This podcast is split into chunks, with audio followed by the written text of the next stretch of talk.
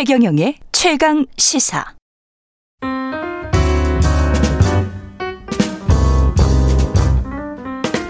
네, 더 나은 미래를 위해서 오늘의 정책을 고민합니다. 김기식의 정책 이야기 식센스. 김기식 더 미래연구소 소장 나와 계십니다. 안녕하십니까? 예, 안녕하세요. 중국의 홍다그룹 어, 아주 뭐 경제 신문들의 헤드라인을 지금 계속 장식하고 있는데요.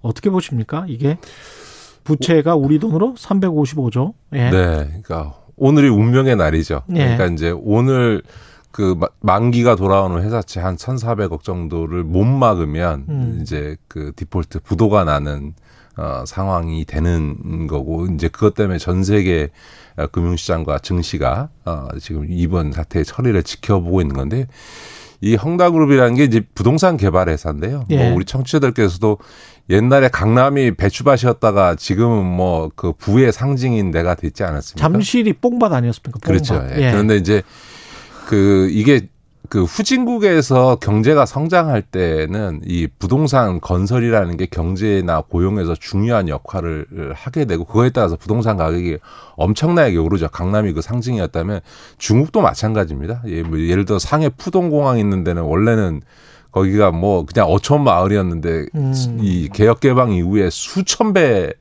뭐 누구 말로는 수만 배씩 그 집값이 올랐다고 할 정도니까 예. 부동산도 우리와 마찬가지로 엄청난 부동산 건설 어, 붐이 일어났고 그 과정에서 막대한 부를 축적한 거죠. 그래서 이 헝다그룹의 이제 회장이라고 하는 쉬자인 같은 경우는 뭐다 아시는 알리바바의 마윈 뭐 텐센트 오너 다음으로 세 번째로 부자일 정도로 돈을 많이 벌었는데 문제는 이 회사가 이제 그 부도가 날 수 있는 그런 음. 상황이 온 거죠. 왜냐하면 네.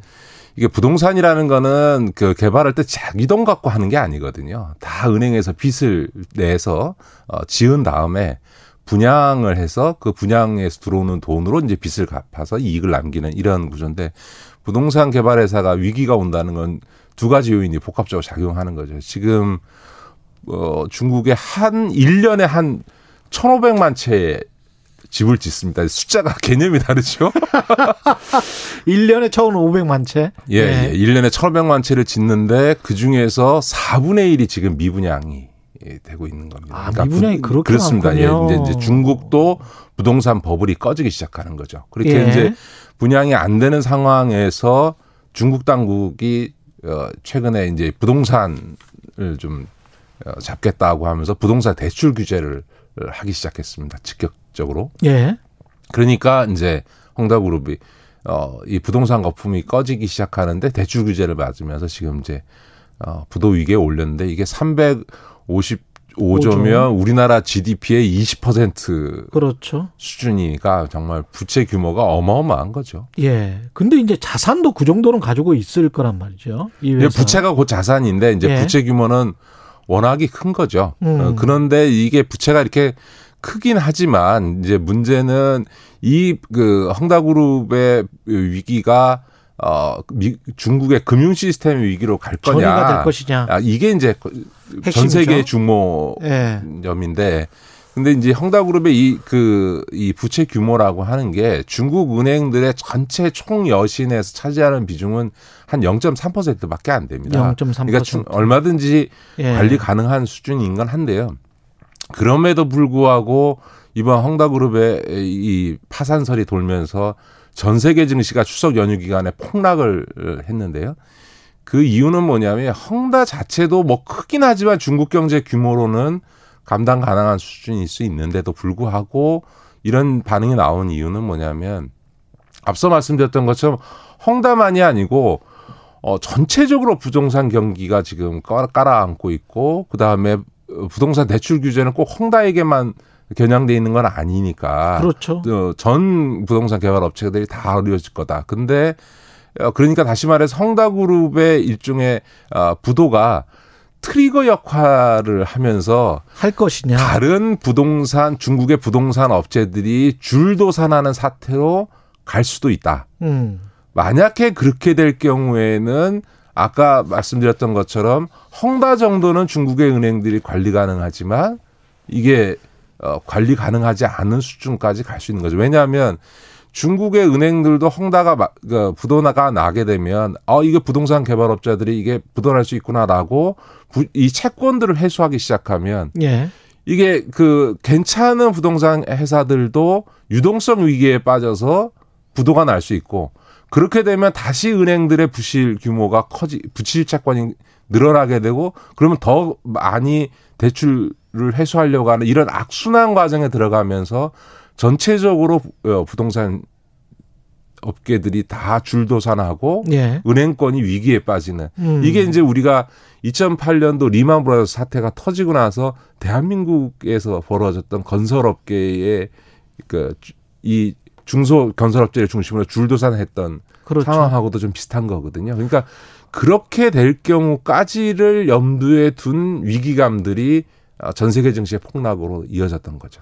근데 구제 금융을 할 거냐 또는 구조 조정을 할 거냐 네, 이게 네, 전혀 다른 문제인데 네, 네. 중국 정부가 구제 금융을 해서 음, 홍다나 또는 홍다까지는 민영그룹이니까 그냥 여기는 망하게 하고 다른 뭐 국유 기업들 같은 경우는 뭐 이런 상황이 되지 않도록 뭐 어떤 조치를 취한다든가 뭔가 발표를 한달지 그럴 가능성 아니면 그냥 부동산 경기가 좀 빠지도록 음, 음. 구조 조정 이 자연적으로 일어나도록 그냥 내버려둘 가능성 어떻게 보십니까?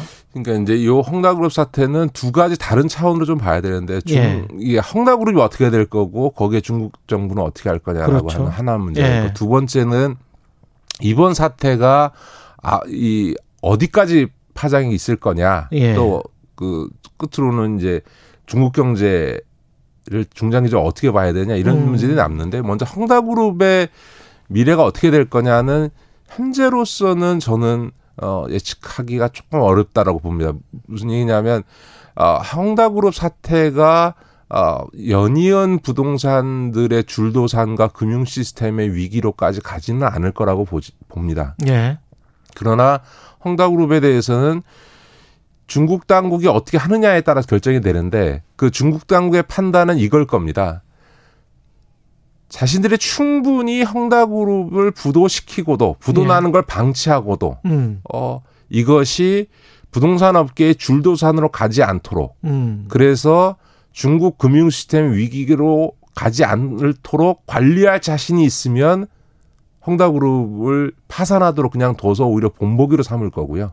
오히려 예. 그러나 이 헝다그룹 사태가 그 정도의 끝이지 않고 다른 부동산 업계 음. 에 심리적 영향을 줘서 예. 전체적으로 부동산의 시- 침체를 더욱 가속화시켜서 부동산 개, 발 업체들의 줄도산으로 이어져서 중국의 개발 그 과정에서 대- 많은 대출을 해줬던 금융기관의 위기로 갈 가능성이 상당히 있다라고 생각하면 아마 파산하도록 두지는 못하고 음. 어 다른 방식을 통해서 어 이걸 구제하는 방식으로 갈 거다. 다만 그것이 그냥 구제 금융을 주는 방식이 될 거냐 아니면 구조조정하는 방식이 될 거냐라고 하는 거는 그 정도. 이, 이, 사. 이 사안이 미칠 파- 파장, 그러니까 헝다그룹 자체가 중요한 게 아니라 이 헝다그룹의 어, 부도가 미칠 파장에 따라서 어, 중국 당국의 판단이 달라질 거다. 충분히 차단할 자신이 있으면 그냥 음. 망하게 둘 거고요. 예. 자신이 없다고 보면 어떻게든지 개입할 거다. 이렇게 보는 거죠. 결국은 중국의 은행들이 어느 정도 타격을 입을 거냐 이 헝다그룹이나 부동산 네, 네. 경기의 침체 때문에 네. 그게 가장 중요할 것 같단 말이죠. 그렇죠. 그러니까 예. 지금 중국의 부동산이 중국 경제에서 차지하는 비중이 무려 한 29% 30%에 가깝습니다. 예. 뭐그 더군다나 이게 중요한 거는 중국 사람들도 우리나라 분들과 비슷해서 그 자산의 78%를 부동산으로 갖고 있습니다. 그러니까 미국이나 이런 데들의 예. 두 배가 넘는데 그 이유가 뭐냐면 미국이나 유럽 같은 경우는 자산의 상당 부분을 금융 자산으로 갖고 있는 반면에 예. 이 동양권은 땅을 좋아하기 때문에 그렇죠. 예. 어, 땅으로 갖고 있습니다. 그러니까 이게 예를 들어서 이런 부동산 어, 개발 업체들의 줄도산이라고 하는 거는 부동산 버블이 터지는 형태로 나타나기 때문에 음. 부동산 가격의 폭락으로 지- 이어질 가능성이 있고 예. 그렇게 되면 중국의 이 자산을 갖고 있는 사람들이 다 자산 손실을 보는 상황이 되니까 음. 중국 경제에 엄청난 파장을 어, 미치게 되고 어, 지금 3년임을 해야 되는 시진핑 입장에서는 정무적으로 감당하기 어려운 거죠. 외국 투자자들 입장에서는 제 보니까 7, 8월 달까지도 뭐 HSBC나 블랙락이나 이런 세계적인 투자자들이 채권을 샀더라고요. 네, 네.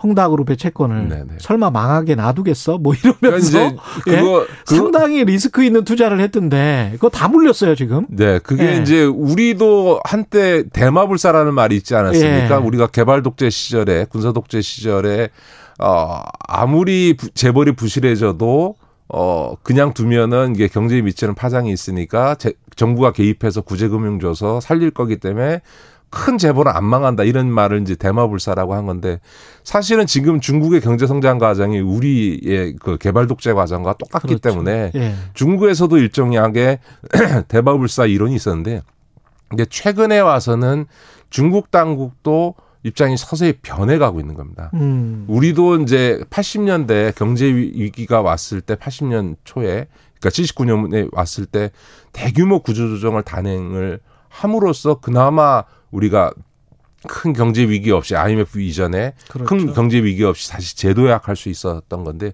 중국이 한국을 굉장히 연구를 많이 했는데요. 예. 이렇게 어, 중국 입장에서도 지금 시점에서 이제 구조조정이 필요하다고 봅니다. 왜냐하면 이게 우리 청취자들 중국의 기업들의 부채가 음. 국가 부채가 아니고 기업들의 부채가 중국 GDP의 157%입니다. 음, 아 기업 부채가 그러니까. 어마어마하게 중국은. 많은 예. 부채를 가지고 있고 구- 중국의 전체 국가 부채만 해도 지금 300%가 넘거. 중국 GDP가 한 17조 달러 정도 되니까 그것의 157%면 엄청난 어, 양입니다. 엄청난 가 예. 부채인데 그래서 근데 그래서 중국이 이 부실 채권의 규모가 워낙 크기 때문에 이제 결국은 이 어, 부실이 터지면서 중국 경제 위기가 올 거다 이런 이제 위기 를 강조하는 입장이 있는 건데요. 이것도 양면이 있습니다. 그러니까 한편에서는 중국의 부채가 엄청나긴 한데 음. 문제는 그게 다 국내 부채가 주로 있고 그 국내 부채는 중국 공산당이 예. 역시 공산당이기 때문에 얼마든지 조절 가능한 수 있어서 게다가 외화 금융 자산도 굉장히 네, 많잖아요. 예. 외화 근데 이제 부채 자체는 국내 부채가 대부분이어서 그 그런 국내 부채는 어 조절 가능하다. 예를 들어서 일본이 그 GDP의 225%의 그렇죠. 부채를 갖고 있음에도 불구하고 예. 디폴트 위험이 없다고 보는 건 일본의 부채가 대부분 다 국내 부채이기 때문에 그렇습니다. 조절 가능하다고 보는 거거든요. 중국 음. 부채도 마찬가지로 그런 어떤 조절 가능하기 때문에 어 중국의 부채 규모를 보고 중국 경제의 미래를 어둡게 볼 필요 없다라는 낙관론이 있고 음. 또 한쪽에서는 그럼에도 불구하고 기업 사이드의 부채는 너무나 크기 크다. 때문에 예. 언젠가는 저게 어 한번 터질 거고 음. 그거에 대한 엄청난 구조조정의 과정이 불가피해질 거다라고 예. 하는 전망이 있는데 이, 이것도 어 이번 헝다 사태와 연관해서 한번 중국 정부가 어떤 입장을 취하는지 한번 지켜봐야죠. 한 30초 남았는데요. 코인 거래에서 내일로 마감입니다. 사업자 신고 마감 네네. 시한이 별 큰 어떤 혼란은 없을 것. 파장이 있겠죠. 예. 오늘이 이제 마지막으로 거래가 가능한 날이니까요. 청취자들께서 아주 비트코인을 그 인다든 하여간 코인을 거래하시는 분이 있다면 오늘이라도 지금 인가 가능성이 있는 네. 어, 신고해서 그 등록이 될 것으로 보여지는 빗썸, 업비트 등 네 개 거래소로 빨리 거래를 옮기셔야 아니면 내일부터 바로 어 거래가 중지되는 상황이 될 거고요. 예. 물론 거- 이 거래소가 폐쇄된 뒤에도 현금 인출은 할 수 있습니다. 음. 아, 현금 인출은 할 수 있으니까 뭐 이거 돈이 묶이는 거 아니냐 이렇게 예. 보지는 마시고요. 그럼에도 불구하고 아마 어, 거래가 폐쇄되는 중개소에서 어, 이 코인을 거래했던 분들 중에서는 음. 어, 피해자가 나올 거로는 예상이 됩니다. 알겠습니다. 말씀 감사하고요. 지금까지 김기식 더 미래연구소 소장이었습니다. 고맙습니다. 네, 고맙습니다. KBS 라디오 최경영의 최강 시사 듣고 계신 지금 시각은 8시 44분입니다.